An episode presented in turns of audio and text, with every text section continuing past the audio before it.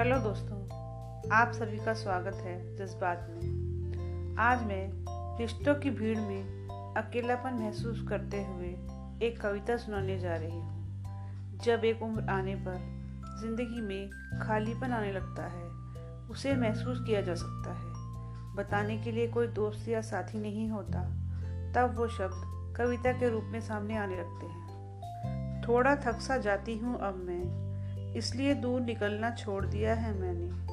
पर ऐसा भी नहीं है कि अब चलना ही छोड़ दिया है मैंने। फासले अक्सर रिश्तों में अजीब सी दूरियाँ बढ़ा देते हैं, पर ऐसा भी नहीं है कि अब मैंने अपनों से मिलना ही छोड़ दिया है।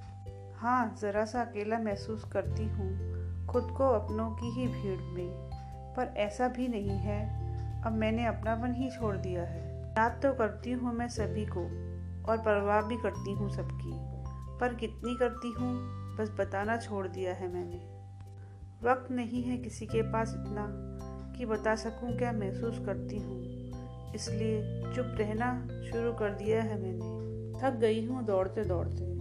अब आराम चाहती हूँ। मैं अपने अर्थ का नहीं, अपना सम्मान चाहती हूँ।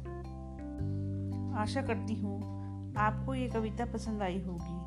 और यदि आप किसी और विषय पर मेरे विचार सुनना चाहते हैं तो मुझे मेरी ईमेल आईडी पर मेल भी कर सकते हैं। मेरी ईमेल आईडी है Kavita Gupta one two nine four eight the rate gmail dot com